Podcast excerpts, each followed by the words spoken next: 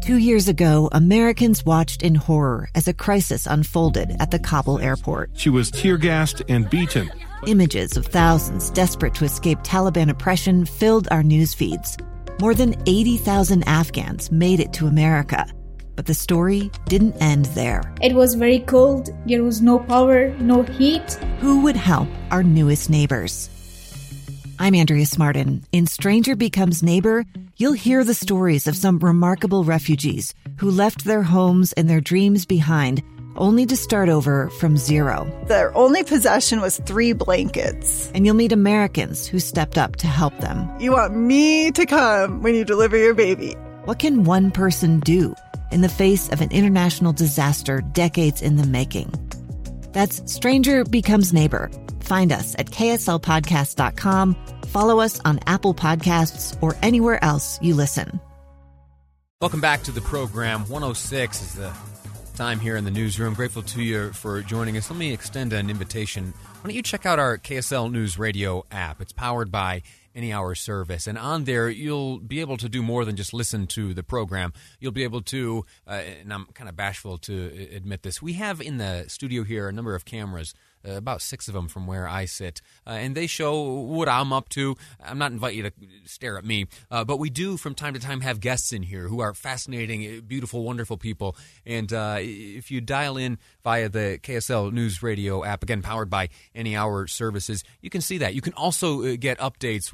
We we send out alerts when big things are happening uh, or when there's big news breaking here on the station. All of that available to you via the KSL News Radio app. In that last segment, you heard me speaking with Representative Brad Daw about an initiative of his which would keep teens out of the tanning beds. It would make it it would prohibit the ability for teens, minors, to use tanning beds at, at various salons. I solicited some of your input, and I'm grateful to those of you who have sent these texts in. Uh, the number, by the way, 57500. If you've got a thought on that or any issue, uh, please send me a note. That's the Utah Community Credit Union text line.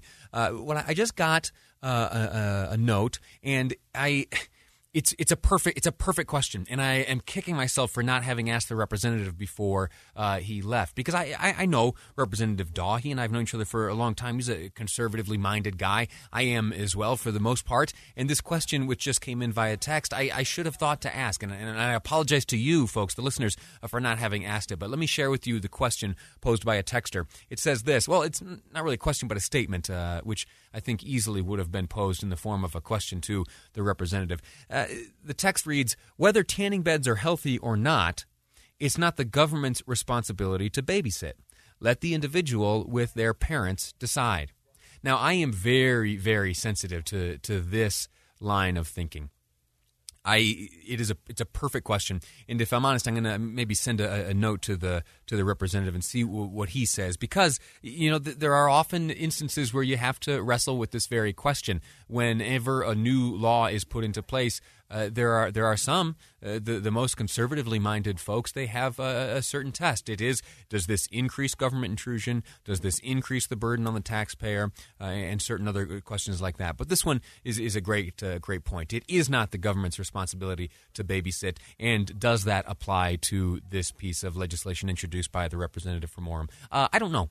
If I'm honest, I, am not 100%. But I'll tell you what, let me know what you think. 57500 is the text line. I'll kind of work it through my own mind, uh, think about it, and I'll share uh, your thoughts uh, once they come in. 57500, that's the text line. I told you we'd be speaking uh, about this flight that went down in Iran. The flight uh, went down. It was uh, let me pull up the details here before I start rambling.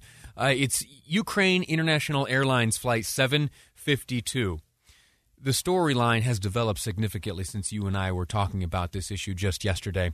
it happened, the plane went down uh, not long after news broke that missiles had been fired from Iran into Iraq, into two air bases, uh, Iraqi air bases, where U.S. forces uh, often reside. Now, the I've repeated this over and over, but I do so because it's important. Uh, we have learned that no Americans lost their lives, no Iraqis lost their lives. There were no coalition forces uh, present who lost their lives. There was minimal structural damage, uh, but more than anything, this appears to have been uh, uh an act of uh, theatrics and pageantry.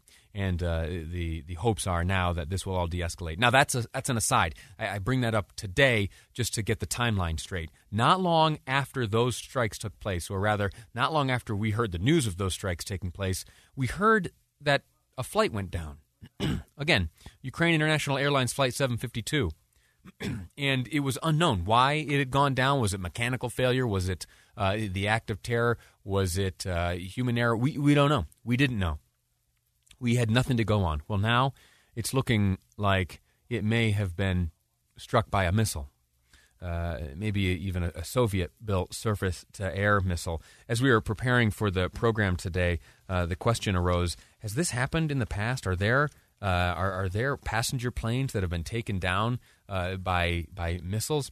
Well, I you know I was racking my brain trying to remember if uh, that had indeed happened, and there are a few instances. If you think back uh, to July of 2014, Malaysia Airlines Flight 17, that was a Boeing 777 flying from Amsterdam to Kuala Lumpur. That's in Malaysia. Excuse me, I got something in my throat. Uh, anyway, so it's it's happened in the past. That flight came down took the lives of 283 passengers. 15 of those were crew members. There were 80 children on that flight. That was a surface to air missile, Soviet made. The speculation today is that the same thing happened. That this Ukraine International Airlines Flight 752 was believed to have been hit from a Soviet built surface to air missile, and that that missile system was operated by the Iranian military. That's according to a number of reports. the president, your president, Donald Trump, he uh, made the point. He said, you know, that flight was flying through a pretty rough neighborhood. Someone could have made a mistake.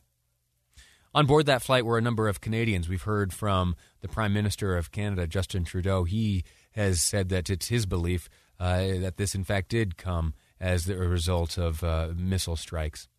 We, if you read the news uh, headlines right now, if you click and clack around the internet, uh, including on our website ksl.com, uh, you'll see that there is a li- there is great uncertainty uh, as to what's going on right now. There is speculation. That's what I'm sharing with you now. Uh, but what I would like to emphasize is that we still do not know uh, certainly. We don't know absolutely what has happened. Uh, the hopes are that we'll be speaking to Aaron Katersky in just a moment from ABC News to hear uh, what his reporting has uncovered. And uh, uh, and we do have him now. Uh, Mr. Katersky, grateful to you for joining us. How are you?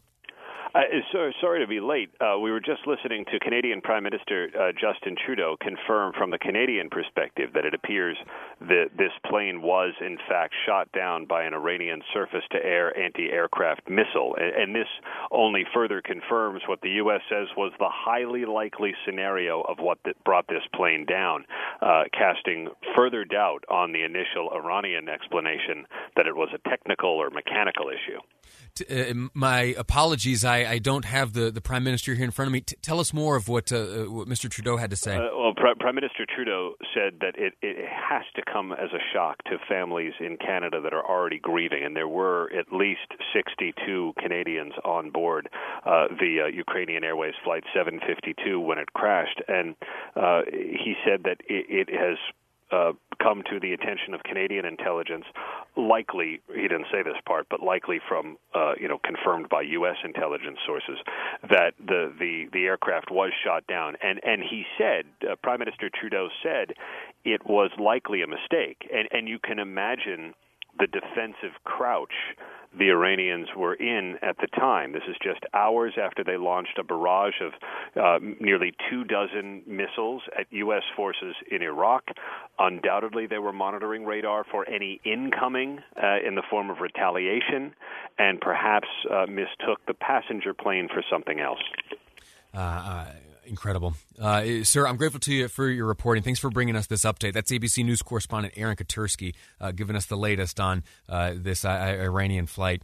Uh, or rather, this Ukraine International Airlines Flight 752 uh, went down not long after missile attacks launched from Iran into Iraq just recently. Thank you, sir. Again, so that's the update on, on this issue. Uh, I'm sorry, I, I, I, told you that we were going to be taking a break from Iranian issues today on the program. Uh, that's going to be it for the flight. If there are any other uh, updates, one of the points I was uh, drilling home during this past segment is that it really is just speculation right now. Uh, we are not certain. Now, we're hearing from heads of state, including the the President of the United States, uh, Justin Trudeau, Prime Minister of Canada. Uh, when you hear those folks speculating, uh, you know, there's there's safe money on that that was what indeed happened. So we're going to continue to follow this. If the updates come in, we'll share them with you. Next up, we're going to speak with Debbie Dujanovic. It's Law Enforcement Appreciation Day. What does that mean here in the state of Utah? Debbie's going to tell us next on Live Mic. I'm Lee Lonsberry, and this is KSL News Radio.